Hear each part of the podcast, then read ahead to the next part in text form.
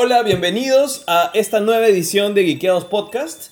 Yo soy Roger y estamos aquí con, bueno, grandes invitados para poder comentar sobre las noticias de la semana y sobre todo comentar el tráiler y nuestras expectativas para Spider-Man Homecoming. Estamos aquí con Enrique, Hola, ¿qué tal? host del Stream Atar Cable.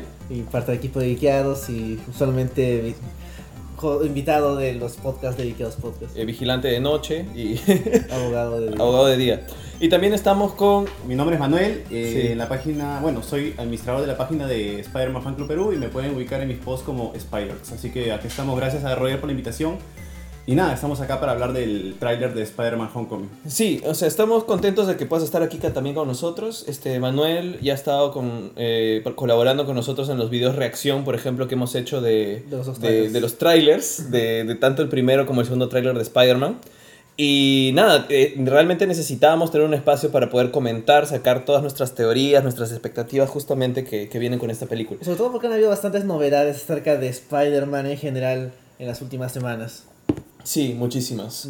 Entonces, pero antes de entrar de lleno al tema de Spider-Man, queríamos comentar, en realidad aprovechar para comentar algunas cosas, ah, algunas cosas que en la semana, bueno, hoy día han ido pasando, ¿no? O sí, sea, realmente hace unas horas. sí, no sé, este, Enrique.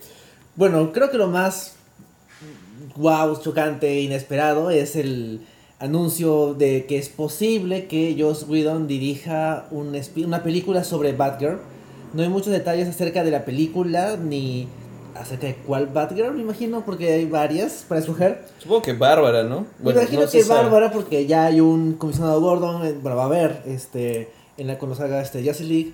Ha habido también un rumor de que una actriz que sale en la serie de 100 está como que tiseando algún proyecto interesante y que podría ser Batgirl, lo cual sería bastante interesante porque de hecho creo que o sea, la actriz no digamos que si fuera Bárbara no parecería que fuera hija de de este de J.K. Simmons, Ajá. o mejor dicho, por la, digamos, las características, las características de la actriz.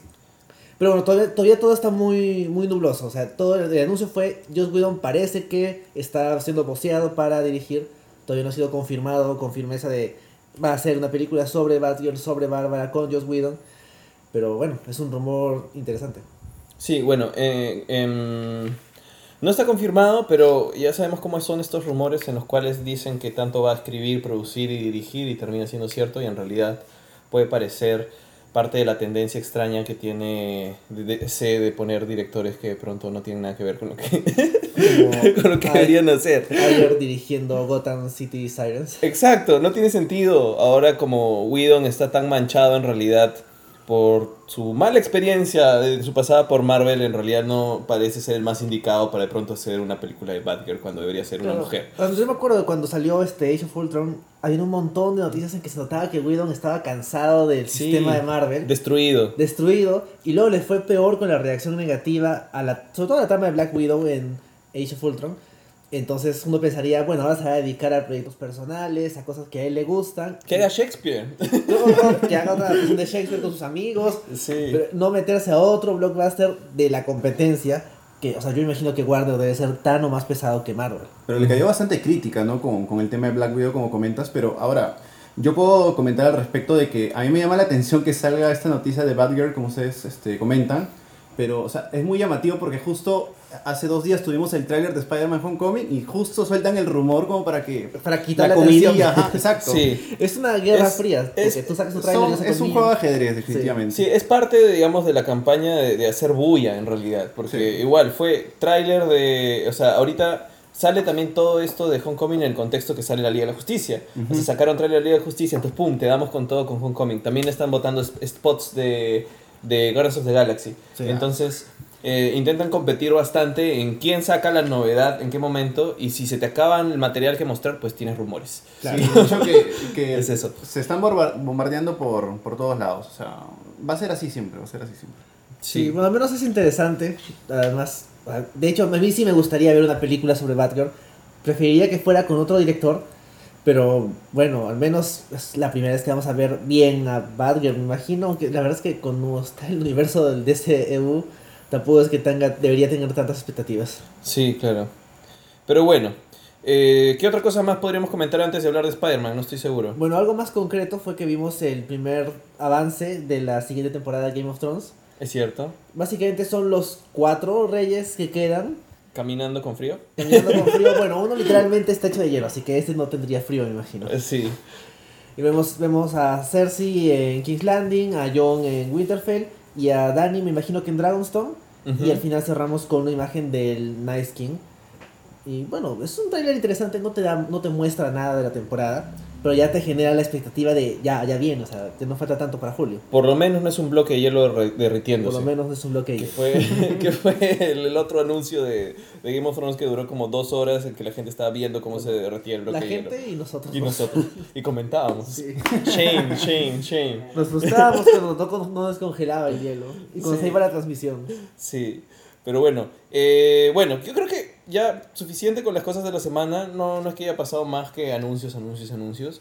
No. Pero digamos, podemos ir de lleno al tema de esta noche, ¿no? Antes de, de comenzar con el tema de Spider-Man Homecoming, Sí. estaba conversando de que este no creo que sea una noticia menor. En dos semanas se realiza el Celebration en Orlando, entonces Es verdad. Entonces, ¿qué pasa? De que justo se anunció el día de ayer de que Mark Hamill se estaba haciendo esperar tipo eh, su participación en The Force Awakens, que al final sale, sale relativamente en la escena final. Recién confirmó que va a estar presente y va a ser un panel bastante interesante. Va a ser un panel homenaje a Carrie Fisher, que se va a desarrollar el viernes a las 5 y media de la tarde. Eh, y nada, el, el panel me imagino que va a tener este, bastante emotividad, va a ser bastante emotivo para todos los fans. Claro. Eh, y ahí está la novedad, está la noticia. y, Claro, y ah, va a haber un montón de novedades esa, esa semana Sí. de Celebration. y además tú vas a estar ahí presente Ah, sí. con el podcast que tienes también, ¿no es cierto? Sí, voy a estar por allá en mi podcast Escoria Rebelde, también lo pueden seguir. Aparte de ser fanático de Spider-Man, soy fanático de Star Wars, eh, pertenezco a la 501 eh, y ahí voy a estar y de hecho que esté con, con la gente de Geekeados, ahí vamos a estar conversando y les voy a estar pasando las novedades sobre todo porque justo eh, como experiencia siempre tienes que hacer un camping de un día antes para poder asistir a los paneles, así que Sí. ahí vamos a estar para el 40 aniversario. Claro, el 40 aniversario de la saga y van a proyectar el tráiler de, de las Jedi, así que Exacto, el primer vamos teaser. a ver qué tal va. Sí. Perfecto. Parece muy bien. Entonces, este, empezamos a hablar de, de Homecoming. Ahora, hay cierta advertencia que tenemos que hacer. Como nosotros somos hiperanalíticos con, el, con los trailers y creo que pensamos de más cada cosa, puede que hayan algunos spoilers. ¿No? Entonces, si nos están escuchando aquí, Spoilers del el futuro cuando salga la película y terminamos Sí. arruinando sí, prácticamente la película a los, a los oyentes. Sí, entonces eh, no sabemos, nada de esto son teorías, vamos a hablar un montón de qué creemos que viene, qué no viene, cómo van a resolverse las cosas. Pero vamos a fingir de Nostradamus por ahí. Sí, claro, vamos a dejar acá nuestras profecías registradas de alguna manera, a ver si la latinamos o no latinamos, pero por si acaso siempre hay una cierta advertencia, ¿no? Sí. Eh, antes que nada, también quiero agradecer a Denis y a Natalie que están aquí ayudándonos con la transmisión. Chévere, Denis. Hola, ¿qué tal? Hola. Gracias. Este, y ustedes comenten también si nos están escuchando, qué piensan, todas sus, sus dudas, sus inquietudes o sus teorías, ¿no? Entonces, vamos. ¿Qué tal les pareció el último tráiler de Spider-Man? De Spider-Man Homecoming. Bueno, Sí. este, el rumor venía, perdón, este, justo te lo, te lo compartí, ¿no? Te dije, Sí. oye, parece ser que van a saltar un tráiler. Y no, no engañaron. El lunes sacaron un teaser que, a manera de 5 segundos que te dicen, al mañana va a haber Mañana, tráiler. O sea, sí. como que te están calentando los motores. Y llegó, salió temprano. Bueno, yo a las 8 de la mañana me pasaron el link. Lo vi, fueron dos minutos y medio casi cargados de, de bastante acción, bastante Iron Man. Iron Man. Entonces, este, bueno, No como, tanto, primera, ¿ah? como primera impresión, lo que yo sí puedo decir es de que el tráiler te, te da un te da el plot, casi te da la trama de la película. Es Sí, verdad, es no verdad. podemos negarlo. O sea, por más, Sí. por más fanático que seamos, o sea, no podemos negar de que esa es una gran, una gran realidad, ¿no? Me gustaron varias escenas, eh, sobre todo se confirman lo que más o menos yo estaba pensando de que la última batalla, la batalla final con Vulture, eh, Spider-Man va a usar su, su traje casero, el cual eh, en un inicio no sé si tenía críticas, pero ahora que lo veo un poco más, un- ahora que lo vi un poco de, con más segundos en pantalla, se ve bien, luce bien. me ¿Tú gusta. crees que el orden va a ser que termina con el traje casero? Porque yo también he visto comentarios que dicen que el traje casero es como que a la mitad y luego acaba con el traje que le dan este que le dan ese, en ese, ese primer teaser que vimos en que está este ah, John Favreau Claro. Happy este dándole el traje que le manda Iron Man. Ah, ok, ok. No sé cuál sería el orden, ser, pero puede ser como que uno de los dos primero y luego el Hay, hay dos caminos posibles. Uno es el que has dicho, pero hay, no, hay dos más, hay tres Claro, posibilidades. Pero antes que eso, creo que podemos este, comentar específicamente eh, lo, que, lo que he estado diciendo, ¿no? Creo que es un tráiler de historia, siempre el segundo tráiler te muestra un poco más de historia, pero en realidad este tráiler es más tipo Sony que un tráiler Marvel. Marvel, si se dan cuenta, todos los trailers de Guardians of the Galaxy que nos han dado Exacto, ahorita sí. no, son, no te revelan... No Nada, sabes nada de la película. No. Tú dices, ¿de qué, ¿de qué va a venir esto? Eh, Son muy divertidos, son conceptualmente divertidos. O sea, la forma en que utilizan la música en los trailers es muy buena y se parece mucho al primer tráiler de Spider-Man. Siento que el primero es un tráiler más hecho por Marvel. A eso es lo que yo voy. Dentro del contrato, ¿cómo será de Sony con Marvel? No, ¿quién hace los trailers? O sea, sabemos que la película la distribuye Sony, Sí. pero no ¿Quién? sé cómo sea el equipo creativo, quién hace el trailer. Eh, En el hace caso, tráiler. una cosa muy divertida pasó con Suicide Squad, por ejemplo, en Ujú. que les gustó el tráiler Les que hicieron. tanto. Les gustó tanto que les dieron eh, a la compañía que edita trailers, les dieron la, la- la edición de la película. Mm. No entiendo de ese.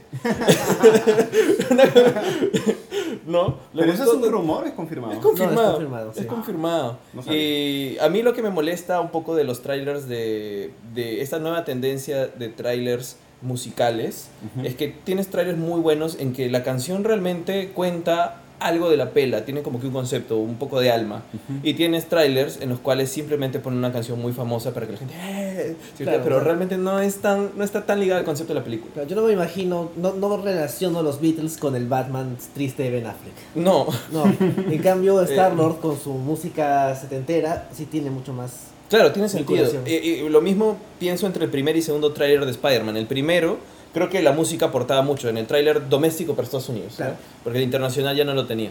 Y ahora este tráiler siento que es un tráiler más estilo Sony, donde miren todo lo que va a haber, pero fácil es, como decía Trish, me acuerdo en el, en el video que hicimos de reacción, el hype es tan grande que, pucha, o sea, algo tenían que mostrar, ¿no? Claro. Pero de repente no tanto.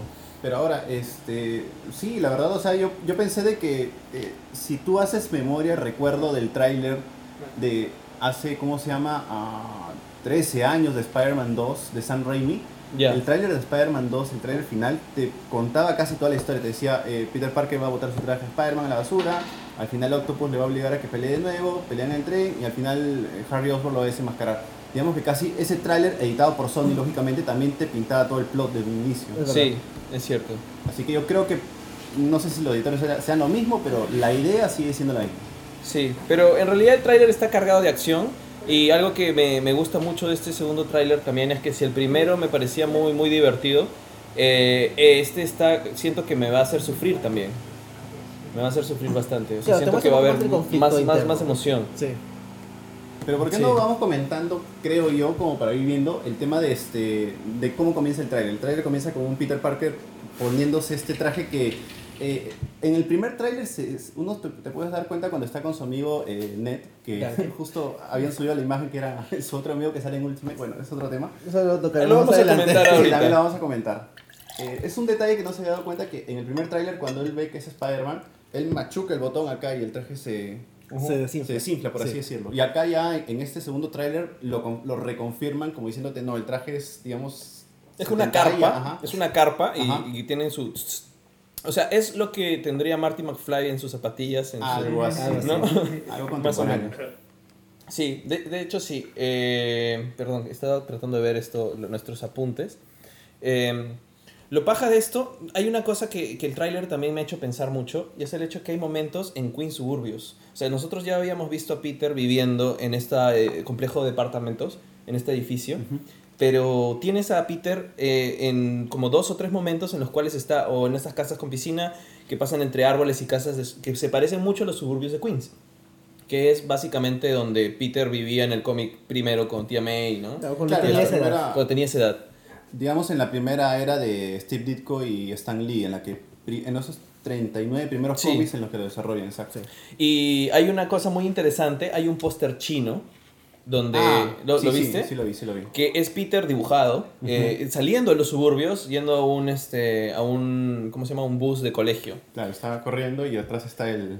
Sí, es lo que, lo que una de las teorías que habían en torno a esto era justamente que de repente en esta película Peter se muda a los suburbios. O sea, Se muda de los suburbios. o sea no, se muda a estas casitas de Queens, en los Porque, suburbios de Queens. No me acuerdo, eh, eh, justo cuando salió Civil War, una de las cosas que alguien mencionó, no me acuerdo si es que fueron los directores, era justamente la habitación de Peter es tan pobre, no hay nada, o sea, no tiene, ma- no tiene ni siquiera decoración, porque es muy cercana a la muerte de tío Ben, Entonces la situación económica de la familia de Peter ha sido afectada. Entonces se han mudado recién a una habitación mucho más, Más, más, mo- más modesta. accesible. Claro, Ah, más modesta. económico. Claro, por eso es que la decoración en el set de la casa de la tía May es tan pobre. Porque ellos no pueden costear una, una habitación mucho mejor.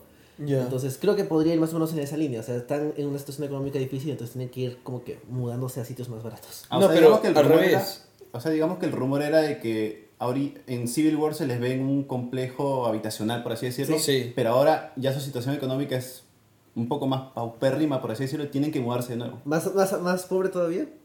¿Eso es lo que estoy entendiendo? O... Ah, No sé seguro No, si es que lo, lo- yo- tú has visto que se muda a un sitio mejor o peor. A un sitio mejor. O sea, en el tráiler se ve que está yendo por, por las casitas, las casas, son casas, ya no es un departamento.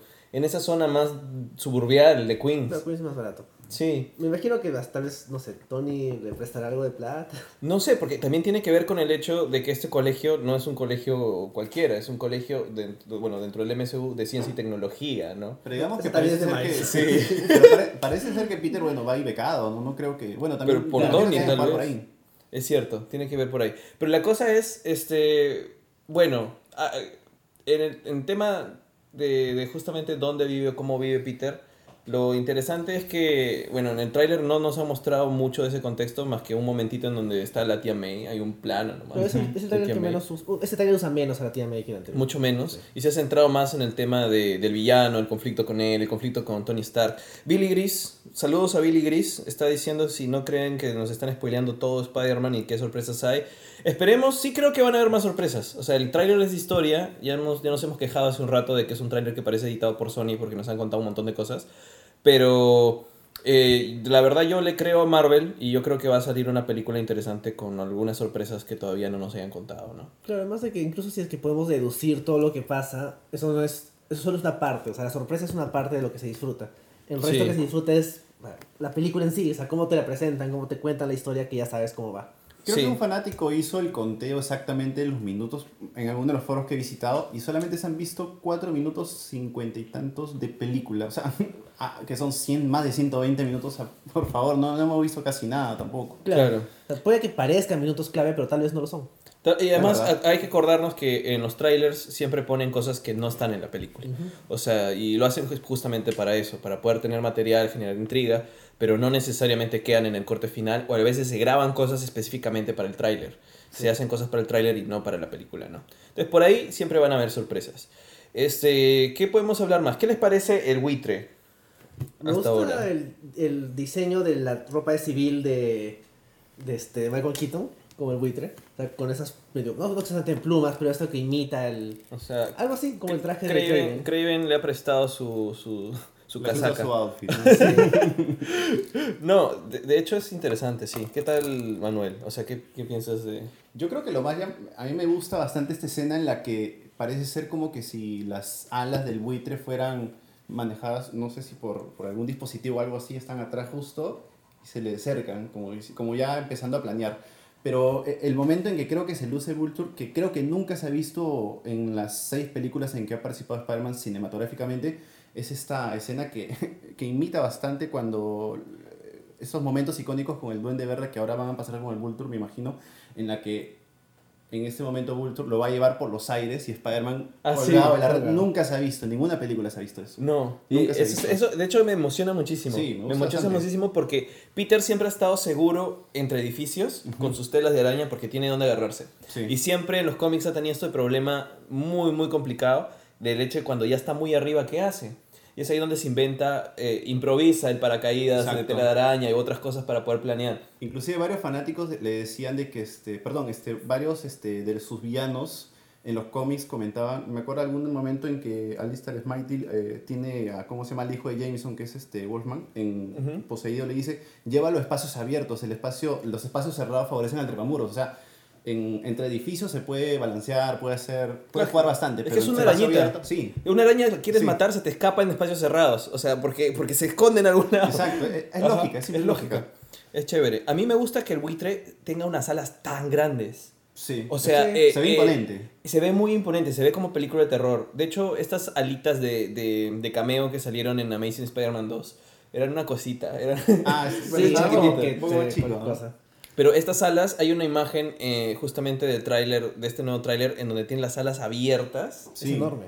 y son increíblemente grandes. Son increíblemente grandes. Y agarra a Peter con una esquinita, como, como, como que fuera un bichito con su, ala, con su alaza. En una, Y se creo ve que es la bien escena paja. en Coney Island, me Sí, parece. sí, sí, en Coney exacto. Island. Ajá. Este, y es bien, bien, bien chévere. Esa parte es, es bien bacán. Sobre todo porque se siente además que las alas son como que armadas de un montón de tecnología mezclada, Chitauri, Stark, cualquier otra cosa, ¿no? Claro, que es lo más interesante. Bueno, el buitre no es que sea un personaje muy, muy, muy interesante. Pero hay cosas en el tráiler, por ejemplo, este discurso que da de que Stark no, no le importa a la gente que es como él. Imagino que la gente de recursos más bajos y que tiene que improvisar para ganarse la vida. Y cuando amenaza a Peter diciendo que él quiere cuidar a su familia y que espera que entienda eso, cuando está amenazando a la familia Peter, Claro. que son, bueno, el aspecto familiar del buitre casi no se ha usado. O no, sea, nunca.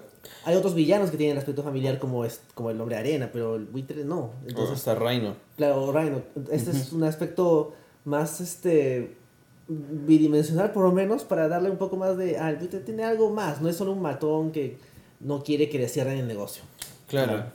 Sí, e- es, paja, pero me hace pensar quién es esta familia del buitre. O sea, Exacto. ¿es ¿quién es? O sea, porque también puede que tenga familia real o... Familia criminal. familia criminal. Exacto. Eso también Eso, eso también es paja, porque también había imaginado en algún momento pensando sobre esta información que nos habían dado. Lo que sabemos es que el buitre tenía una compañía, se le dice el buitre, o gana el nombre de buitre porque como que es un carroñero de tecnología, y esta compañía se encarga de limpiar los desastres que hacen todos los héroes en el mundo, ¿no? Ujú. Eso se encarga. Cuando viene Damage Control con Tony Stark, que el, el tráiler también lo confirma, eh, Tony Stark va a tener como que una especie de compañía concesionaria del gobierno que se va a encargar de limpiar su Los propio contratos del desastre. gobierno son muy, son muy jugosos. Así Bueno, que está muy sentido. Tony Stark también, ¿no? O sea, Sí, tiene los Sokovia Accords de su lado, Sí. entonces él tiene que ser Stark es como responsable. Stark es Odebrecht. Sí. Sí. Industrias Stark. Claro, Es- para ponerlo a nivel nacional, ¿no? Para situarlo acá en la realidad. Sí, entonces lo que, lo que va a pasar es que el buitre se va a quedar sin chamba. Y como hombre de negocios, de repente él está tratando de proteger a sus trabajadores sin trabajo. Porque hay que pensar, ya, de, de Tinkerer va a trabajar con él y le va a armar todos los gadgets a todos los demás, ¿no? Este, él puede ser el jefe, pero está Donald Glover. Y está este. y está, están, hay dos Shockers, No, o sea, uno que es este Joaquín Goodvine, este Claro. que salió en Fargo. que es 2. confirmado claro. como Shocker. Sí. Pero en el tráiler hay otro pata que tiene el mismo polo del Shocker y que prueba el arma. No me acuerdo el nombre del actor. En la parte de los buses, En la parte donde están eh, En el haciendo tiro al blanco con latas de Ya. este tráiler. Porque yo me imagino que la, las arm- el arma esta que usa Shocker, que usa el actor eh, Goodman, es una arma genérica y después él va a ponerse el traje porque se filtró esta imagen que sale con traje de Shocker. Claro. Entonces me imagino que esta arma inicial es como que un genérico para todos los criminales. Eh, ¿Cuál genérico? Porque O sea, por cada, ejemplo- su- o sea, cada uno armado, o sea, todo lo que hemos visto son armas distintas. O sea, me, me imagino que va a querer armar criminales y Shocker va a tener su propio estilo para como criminal. Y por algo tiene su propio disfraz, disfraz, disfraz. Pero tú Eh, estás asumiendo que el jefe no es Vulture. No, estoy asumiendo que el jefe es Vulture, pero sus matones van a estar Ah, ok, como su que- lacayo, su lacayo. Van a tener lacayos como que genéricos, va a tener uno que es el Shocker, que es un poco más individualizado. Digamos que es más su mano derecha. No sé si es mano derecha, pero... Pero va a querer tener identidad, ¿a eso te Exacto, refieres? sí. Claro, pero no, no, no necesariamente tiene que ver con el tipo de arma, ¿no? O sea, porque yo creo que eh, lo que va a haber es el Tinkerer va a hacer todas estas armas. Pero de repente al Shocker le gusta esa y de pronto, este, no sé, hasta el mismo Spider-Man le puede dar el nickname de Shocker porque hace shocks. Claro, exacto. ¿no? Que es lo que podría pasar, pasar. Y él puede ir construyendo su propia identidad en torno a eso, ¿no? Pero lo que pasa es que, o sea, estamos viendo por lo menos cuatro actores y sin contar los que están asaltando el cajero automático, Sí. que tienen, que tienen referencia a este tipo de armas, que ya sabemos que están ligadas al Tinkerer, que están ligadas al buitre. Claro. Entonces es un montón de gente. De repente, de verdad, el buitre es como la mamá gallina y tiene sus polluelos criminales y esa es su familia. Pero, está- pero en realidad, o sea, este, sí, yo creo que por ahí van a ir los tiros, pero eh, lo que me llama bastante la atención es que el Vulture, o sea, impone bastante, pero eh, a, a mí sinceramente, la, no sé hasta, ahora justo me has hecho dudar, la verdad, porque, o sea, pensando bien con el tema de Vulture, no sé si esa, ahora que dices, la batalla final sea con el traje casero. Este, algo me tinca que, o sea, por la escena que nosotros vemos, parece ser que Peter va a ser derrotado ahí, va a ser hecho Sí. puré, por así decirlo, o sea, va a estar mal, hasta las patas, por así decirlo. Y Pareciera que puede haber otra batalla. Me imagino que Pero- van a pelear varias veces. Puede ser Yo este- he contado tres, tres peleas ya. Claro, hay una en la que están hablando y él está como civil, o sea, este Michael Keaton, y luego hay un par más que parece que es la pelea está este, en el avión y está en el monumento de, Wa- de De Washington. Washington. sí. Claro, que Coney Island y el avión podrían ser una secuencia muy larga, Podría podrían ser. ser una. Sí. Eh, de hecho, lo que yo creo, lo que just, es más o menos lo que yo publiqué en el blog de, de, de Agatrish, o sea, en el del dinosaurio paradójico, que es más o menos el hecho de que Peter comienza muy bien con el traje de Iron Man, o sea, el traje que le da Iron Man, en muy buena relación con él, entre comillas, porque él quiere ser un héroe, está con toda esta situación de quiero ser como Tony Stark, que es mi ídolo, este, tengo un traje como él, ¿no? con un montón de, de cosas, que además hemos visto que él va a empezar a hackear, va a empezar a hackear el traje con, iba a decirle Ganke, Con- va, a va hackear el traje con Ned para descubrir todas las potencialidades que tiene el traje, pero va a llegar un punto en el cual se va a equivocar, o sea, Peter en su inexperiencia también y papá Stark porque es un sobreprotector... Eh, Maníaco del control. maníaco de control, iba a decir hipócrita, porque lo es, eh, le va a quitar el traje. ¿no? Va a haber una desilusión de maestro y discípulo en donde Peter eh, va, va a ser menospreciado por Stark y es ahí donde de pronto Peter va a reconfirmar lo que es poder, responsabilidad y ahí está el, el concepto que es lo que tú me decías la otra vez, ¿te acuerdas? El hecho de esa, esa frase tan importante que la gente se está quejando nada más porque está Stark ahí, pero es el hecho de que Deben entender, o sea, Claro. deben entender letra por letra la frase. Es, si, eres- si, si no eres nadie con el traje, entonces no debes ajá, tenerlo. Exacto. Y es el punto que Peter es todo sin el traje. O sea, Peter por los cómics ha pasado por mil trajes. Ha pasado por no ser Spider-Man también. O sea, ha tenido la saga Crisis de Identidad, donde ha tenido trajes Cuatro más trajes raros. distintos. Sí. Horribles, además. Hay que ser sincero. Sí. Este, y, y su camino, su historia, su camino al héroe es reconfirmar de que realmente es su responsabilidad ser Spider-Man sin importar cómo. Por eso tiene un traje de bolsa de papel en la Claro, y cabeza. Eso, eso permitiría que el último traje sea el traje casero. Porque podría tiene- ser, pero, Eso pero, es un argumento a favor. pero creo que es la mitad. Yo creo que la mitad de él, él va a seguir, va a tratar de como que de enfrentarlo. Primero va a ir con, con Tony Stark a tratar de sacar información, hacerlo. Él le va a decir en la Torre Avengers o en el complejo de Avengers, Ujú. decir, no, no te metas con él, hay otras personas que lo pueden Claro. hacer, pero él igual lo va a enfrentar. Y es ahí donde se va a equivocar. Tony le puede decir, quiero que me devuelvas el traje. Peter se va a deprimir un poco, pero luego va a salir adelante y va a decir, no, yo soy Spider-Man, yo hago, yo ¿Tú- tengo... ¿Tú crees que en este momento cuando está hablando con, con Tony Stark y que le dice, ya, devuélveme el traje, este, ¿tú crees que se peleen dando un guiño a lo que, pase, lo que pasó en Civil War en el cómic? Algo, ¿no? No, no, no creo que se peguen. Claro, no creo que se peguen, pero una discusión fuerte como diciendo, o sea, mandándose al diablo a ambos, ¿no? Sí. Puede ser que pase eso. Me gustaría, porque sería un guiño a lo que... Yo quiero A la relación que tenían en ese Ajá. momento. en Yo Civil quiero War. que Peter investigue por sí solo, sin traje, sin nada, después de haberse sentido como responsable y castigado, está castigado, y que se dé cuenta que el culpable de esto es Stark. Eso es lo que yo quiero y que se desilusione de Tony. Porque, ser. es, porque, es el, porque ser. es el hecho de que eh, si ya estamos viendo que la- el origen de estos villanos es por culpa de los tratos que Tony tiene con el gobierno, entonces Tony es responsable directo de la creación del, del buitre. Bueno, en directo. Porque... Ya, bueno. No, no, no, pero también es tecnología Stark. El buitre tiene el casco de Tony. Sí, pero tampoco es de que, o sea, bueno, de hecho Tony se culparía a sí mismo porque justamente uno de sus miedos más grandes es que usen su tecnología para el mal, como sale en esto de las cinco pesadillas.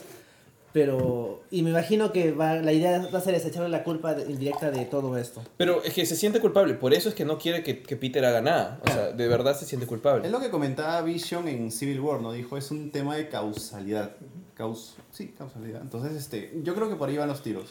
Sí, entonces yo creo que lo naturalmente, eh, la, la forma en que la historia avance naturalmente es el hecho de que ya, después de que Peter sin traje este, ha probado lograr algo por sí mismo, eh, yo creo que Tony, y, y- y ha descubierto que Tony también no es cualquier santo, o sea que Tony también es, es frágil y se equivoca, y Tony tiene que reconocer que se equivoca y tiene que reconocer que Peter tiene el potencial de héroe. Claro. O sea, y siendo eh, eh, esta reconciliación es necesaria para que el tercer acto le, tenga un traje nuevo. O sea, y es ahí donde yo creo que va a tener los web wings. Porque va a sufrir sin poder planear toda la película, porque él vuela y yo no. Entonces como que el tercer acto tiene que ser, ah, tengo este diseño interesante. Y a mí me encantaría que Peter haya diseñado los Wings. O sea, es como que quisiera estas cosas en el traje. Necesito, este, que eso podría ir al comienzo. Es decir, quisiera que le pongas todo esto, esta cosa, que eso, ¿no? Y él le dice, no, déjalo para otras personas. Ahora, lo que me dices, entonces, es de que la escena de- en Washington sería el final. Creo que sí, creo que puede ser el final. Yo esperaría que no, porque Washington no es el ambiente de Peter. Pero puede comenzar ahí. Pero es que si No, te das cuenta, ahí este, la policía lo, lo está como que... Persiguiendo. O, Persiguiendo. o alguien. Porque en teoría, en teoría Tony Stark le, le estaría, no sé si le estaría diciendo al gobierno o indirectamente que Spider-Man está fuera de combate porque le quitó el traje, algo así. No, no creo que vaya por ahí, no creo. Sería un poco... Sí. Bueno, también no necesariamente eh, los web wings, web wings tienen que ser eh, justamente al final o en el tercer acto, pero sí yo creo que al comienzo tiene el traje, luego se lo quitan, tiene que demostrarle a Tony, tiene que desilusionarse Tony, él mismo, y probarse a sí mismo de que puede ser un héroe sin necesidad de él, y finalmente que Tony reconozca a Peter, y eso es lo importante de que esté en la película. Porque él es el héroe de, de Peter, él es el modelo a seguir, se va a desilusionar de él y él va a crecer y va a ver, digamos, este, va a ser reconocido por él o avalado como, como, como el héroe que merece ser. Va a ser el ¿No? rol de figura paterna, de me decepcionas y luego soy independiente de ti. Claro. Y tú te sientes orgulloso, pero ya no me importa porque yo ya soy independiente. Exacto. Es, Sí. es, es la, es el camino que tiene, con realidad, la mayoría de figuras paternas que ha tenido Peter en toda su vida, que siempre se le mueren. Pero, ¿no? ¿Tú crees O sea, que tengamos el flashback de la muerte del tío Ben? No sé. Solo si Joe Pesci hace el tío, ¿eh? No sé, yo, yo, yo en un inicio pensé, pero ahora este, en, el universo que están construyendo no se ve ni, ni rastro de- del diario Clarín, no creo que vayan a tener un flashback de, de la muerte del tío Ben. Yo creo que más o menos la película se va a centrar en eso, de que este, justo, justo ahí tenemos a Jameson. Entonces, este, yo creo que la película va por ahí. Puede ser de que, de que haya este, la, el final final, como dice Roy, la tercera parte sea ya Peter volviendo con el traje que le dio Stark, pero él, digamos, mejorándolo, porque ahí se ven las, las Web Wings, se ve este, la, la araña drone, Drone, por así, claro. Spider-Bot. Entonces, este, Nadie me engaña, ese es un Spider-Bot, no es un Spider-Tracer. entonces, este, no sé, ahora que lo comentas así y atando cabos, Puede, ser. Es puede que ser. creo que las historias se cuentan de alguna forma solas y esta es una historia que ya se ha contado mil veces, que justamente el crecimiento personal de un adolescente mientras crece y se descubre a sí mismo como adulto, ¿no? Claro, o sea, va va marcando su rol en el mundo y distanciándose de las figuras de autoridad que, que tiene cerca. Exacto. Porque hay- han habido muchos fanáticos que han comentado, pero el Peter de Tobey Maguire ya este, él se vela por sí mismo. Caracho, hay que ser Bueno, sinceros, Peter Parker tiene 15, 16 Claro, años. eso Sí. sí se nota que es un ¿Qué hacíamos niño. a los 15, 16 Claro. años? Estábamos preocupados por, por, por- la nota en el colegio. Por no Liz sé. Allen, eso es. Exacto. Sí, este, justo que mencionas ahora el tema de- del origen de Tío Ben, este, estábamos conversando hace un rato antes de empezar el podcast, que no sabíamos, y es una información bastante nueva a partir de lo que dijo la productora, ¿cómo se llama? Amy Pascal. Pascal. Amy Pascal, que Sony, eh, parte del deal de Sony es que si hace cada vez un nuevo reboot de franquicia, tiene que volver a contar el origen, otra vez.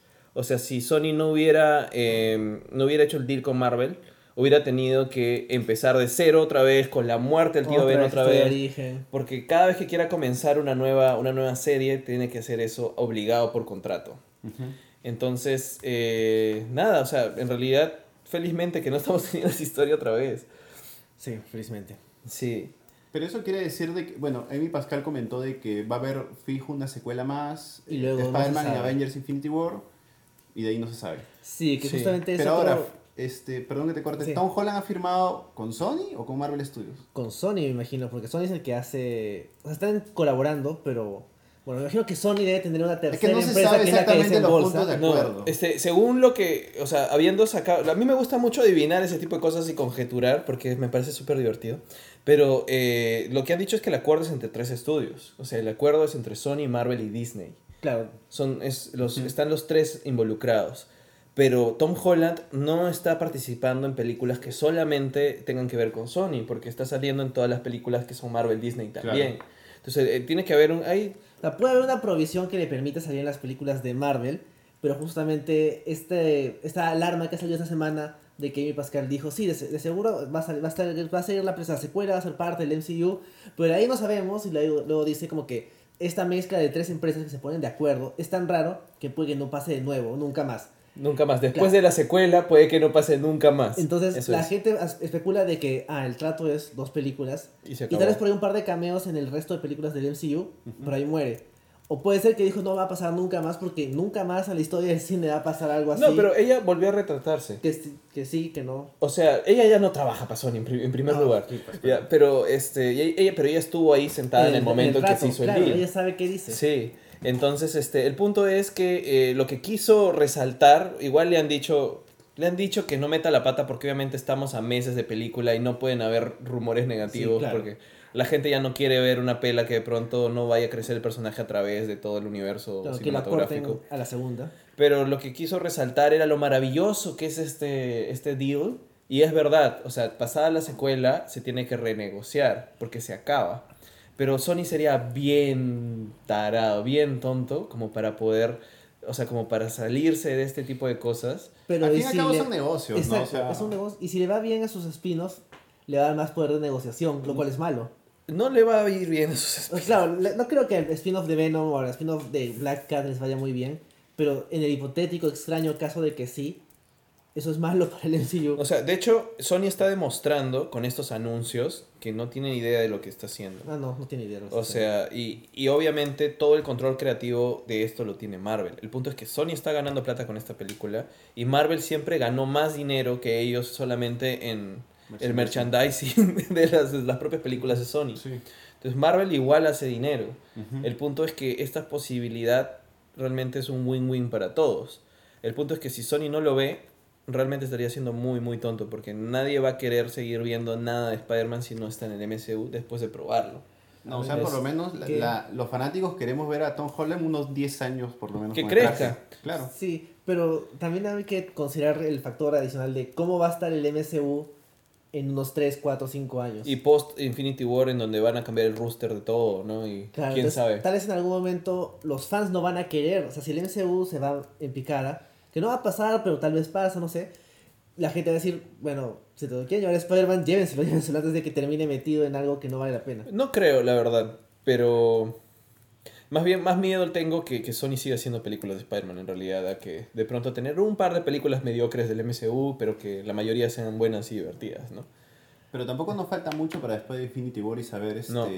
Eh, cómo va a ser el, el futuro de Marvel Studios. ¿no? Sí, y tenemos cuatro películas sin título ya con años de estreno Sí. que no han revelado. Y yo creo, en realidad mi gran teoría es que las nuevas películas no van a tener títulos de franquicia por personaje. Creo que van a tener títulos de Historia. franquicia por evento. Así como Siege, O como War. Civil War, Un Civil como... War, pero sin Captain America arriba. Sí, este, Secret Invasion, o sea, es Marvel algo, Marvel esto, porque se les está agotando, o sea, se les está agotando hacer las películas unitarias. Pueden tener sus películas de, de inicio de personaje, o sea, de origen, pero si ya nos están adelantando o contando que la tendencia va a ser a juntar y hacer team-ups, Como Thor Ragnarok. exacto, entonces este, probablemente les convenga eh, más bien hacer eventos. Eventos porque ya las combinaciones no, no van a ir en torno a, digamos, a, a sagas de tres películas por personaje, ¿no? Tal vez Sí. con Spider-Man sí, porque el deal es distinto, ¿no? Claro. Pero con los demás no necesariamente. Que es una buena idea, ¿no? Oye, pero ¿cómo habrá sido la negociación para que esté Tony Stark, Robert Downey Jr. en la película, pues, no? Bueno, me imagino que habrá incluido muchos, muchos, muchos ceros. Sí. pero, o sea, o sea Sony, Sony tenía, pues, este, la gallina de los huevos de oro, por así decirlo, y, y decía, oye, ya, está bien, hagamos un, un nuevo reboot, un nuevo personaje, entra tu MCU, pero hagan un guion para que esté Tony Stark. Sí, pero es que también hay que Hay que agradecerle a los coreanos del norte. Sí, es, Sí, que- es que es lo que iba a decir. En realidad, el contexto era propicio para que Sony acepte cualquier cosa. O sea, o sea, ahorita Sony no tiene ni una franquicia exitosa. Si te das cuenta, no hay ni una. ¿Qué Mm. tiene Sony? Quieren sacar películas de PlayStation por eso. O sea, quieren ver si pueden sacar este Uncharted. Quieren sacar este. ¿Qué más? ¿Uncharted estrena este año? No. No tienen todavía No, no. nada, ¿no? No tienen nada. No, no, no. Eh, y no tienen, pues entonces solamente su, su gallina de los huevos de oro era Spider-Man. Spider-Man, pero iba cada vez peor. En números les iba cada vez peor. Y que, Sí, y y que Marvel ganara más dinero por las películas que ellos cuando ellos no hacían las películas Claro. era como que inaudito. No, yo creo de que A- ahorita la cosa va bien, pero esperemos de que Sony no, este, no, no meta la pata, por así Exacto, el decirlo. único que Sí. podría meter la pata sería Sony. Sí, ahora a mí me gusta que Sony siga haciendo esas películas animadas que quiere hacer. Como la película animada de Miles. En la que Sí. va a haber un Spider-Man que tenga ese amigo asiático gordito. Sí. Que, pero van, a- claro, va- que hagan su universo cinematográfico de películas animadas. Pero me molesta mucho el Venom que quieren hacer, me molesta mucho más el Black Cat y Silver Sable porque no tienen sentido. No tienen sentido absoluto. ¿Cómo? Y lo peor, lo que más me molesta es que de repente se hacen eso por una cuestión legal, no puedan salir en el universo cinematográfico. Lo de Venom sí me fastidiaría un poco porque Venom sí es parte importante de Spider-Man. Pero entonces al pasar esto, menos, eso quiere sí, sí decir de que en Infinity War no vamos a ver el Black Suit de Spider-Man. No, pues. No, o sea, de hecho, eh, el- toda la aventura de dos películas de espacial, espaciales que va a tener a los personajes de Marvel eran el momento perfecto, pero aunque Sí. sea darte un guiño de que Exacto. por ahí está el El simbionte. simbionte, sí. Que el Eso sí. simbionte regresó de, de, de la guerra y está en la Tierra Sí. y luego lo va a pasar a Peter. y- Pueden y- jugar y esta, claro, y esta tendencia que hay a juntar el universo Ultimate de Marvel con clásicos era perfecto para hacer eso, porque ya habíamos visto el symbiote como, como la, bueno, como la serie animada que fue en Spider-Man 3, ¿no? Claro, con Ah, el rock y todo eso. claro. Claro, que, que no es el origen real del symbiote, ¿no? Acá está. Pero que es el origen más conocido. Más conocido por la serie animada. Claro, más marqueteros. Pero eh, el simbionte, el simbionte eh, que tiene como origen una guerra era perfecto para introducirlo en una guerra del infinito. Por ahí podía estar. Es más, se podría regresar Peter con- le trae un souvenir a Peter y resulta que es el simbionte. Sí. Lo que a mí me molestaría es, es si hacen la, el, digamos, la historia de, de Venom, del simbionte, como está en Ultimate, que creo que todo lo que hay en Ultimate es lo más flojito. Lo del traje este, que está desarrollando el papá de Peter con el papá de este Eddie. de Eddie, que Eddie sea un chivolo también y eran amigos de infancia y que iban a curar el cáncer y no sé qué. Eh, Sí, el- Sí, el- muy... El original soso, funciona soso. mejor, sí. O sea, Ultimate es chévere, pero esa parte es como... eh, prefiero que En sea esos momentos es cuando. Ke- es, en esos momentos es cuando Kevin Feige debería salir a declarar algo, ¿no? Como para, Tranquilizar a la gente. para tranquilizar a la gente. Sí, es verdad. Un mensaje a la nación de por si acaso. Sí, Sony por si está acaso. haciendo- sabe lo que hace o no debemos hacer caso, no se preocupen. Yo creo que Sony es como ese miembro de tu familia que cuando estás justamente coordinando algo chévere y todo, habla y dice cualquier tontería. Es como el amigo que llega con una Sí. corbata de color distinto cuando vamos a quedar en un color específico. Claro, Claro. cuando todos están yendo a hacer, no sé, este... Es como la boda que te piden que te vistas todo de blanco y el pata va de, no sé, Verde. de verde. algo Sí, así. Claro. exacto. Y luego se queja de, pero yo vengo como quiero. Claro. A pesar de que llega tarde y todo. Sí, es esa persona, entonces hay que decir, bueno, Shushu, ya, da- dale, hable, habla, pero al final este, vas a hacer lo que convengan los contratos, Sí. ¿no? Bueno, pero la verdad es de que vamos a tener Spider-Man Homecoming ahora, vamos a tener Spider-Man también en Infinity War en las dos películas y una secuela confirmada. Por lo menos una, sí. Sí, por lo menos uno. Eh, creo que, como para ir terminando con, con todo lo que hemos ido hablando de todo, hay algunas cosas sí que de pronto tenemos que mencionar, porque digamos que los más afectados, los más molestos que pueden haber con, con lo que es eh, lo que estamos viendo de Spider-Man todavía son los fans de Miles Morales. Acá Sí. están. Acá Que es un muy Miles. buen personaje, pero terminan quitándole su historia. Lo más notorio fue cuando vimos a, al amigo de Peter, Ned. Que de hecho me parece bien que le dé un amigo como Peter a Peter, porque nunca ha tenido un amigo como él. Porque Harry y Flash son muy, muy distintos. A pesar de que tienen sus historias interesantes, no son un amigo que es como él. Y es una de las, cosas que hacía muy interesante a Miles, que tenían, tenía Ganke, tenía otro roommate, tenía su propio supporting cast, tenía sus padres, tenía un supporting cast que era muy distinto al de Peter, y llenaban un espacio que no tenía el Peter ni en Ultimate ni el 616. Y luego se lo quitan y se lo ponen a Peter. Sí, o sea, yo estoy como que buscando, repasando algunos cómics para ver eh, cuál ha sido la dinámica de Peter con, con sus otros amigos o supporting cast.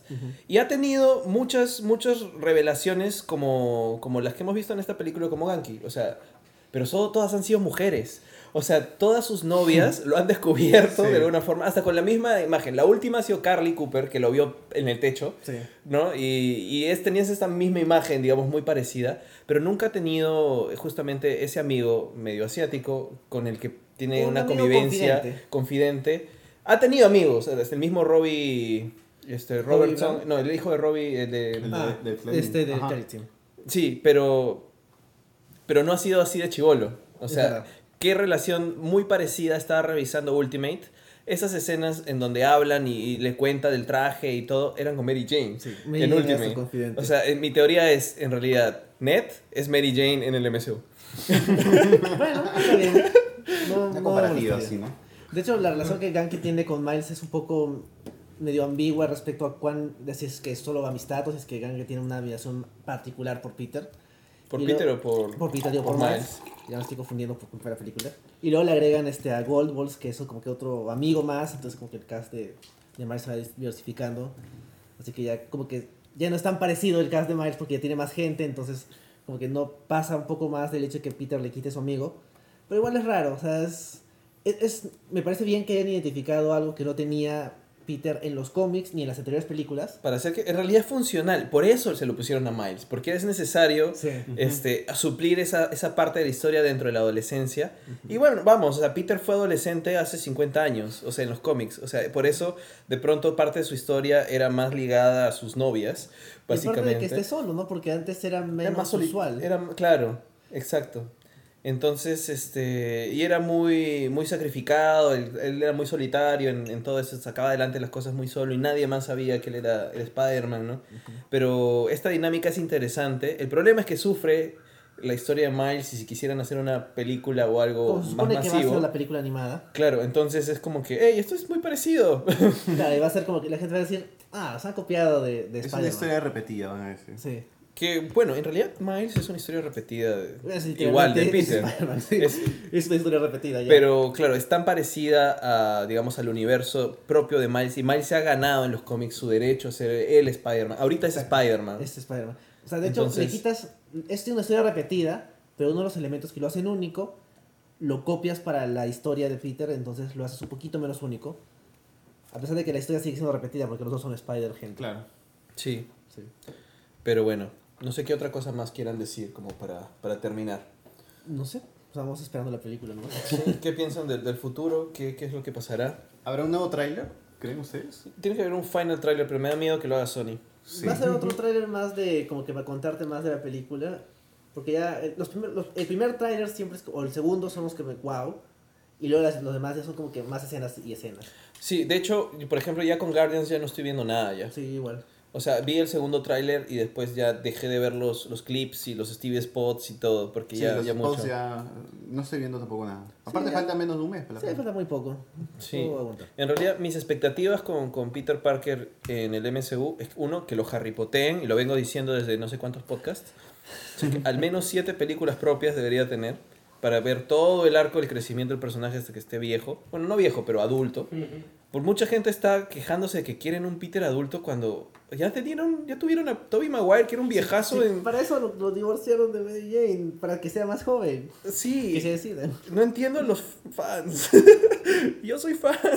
No, en realidad, o sea, lo que eh, Marvel Studios está buscando con esto es novedad. O sea, tienen que darnos algo nuevo y ahora es la época en la que tienen que tratar de Peter Parker, o sea, 15, 16 años, porque en las anteriores películas, o sea, estaba en el high school y ahí nomás ya estaba en la universidad, creo. Sí, de la Sí, nada, exacto. crecían al toque. Sí, aunque lo que sí quisiera ver que reciclen de las anteriores es este a JJ Jameson.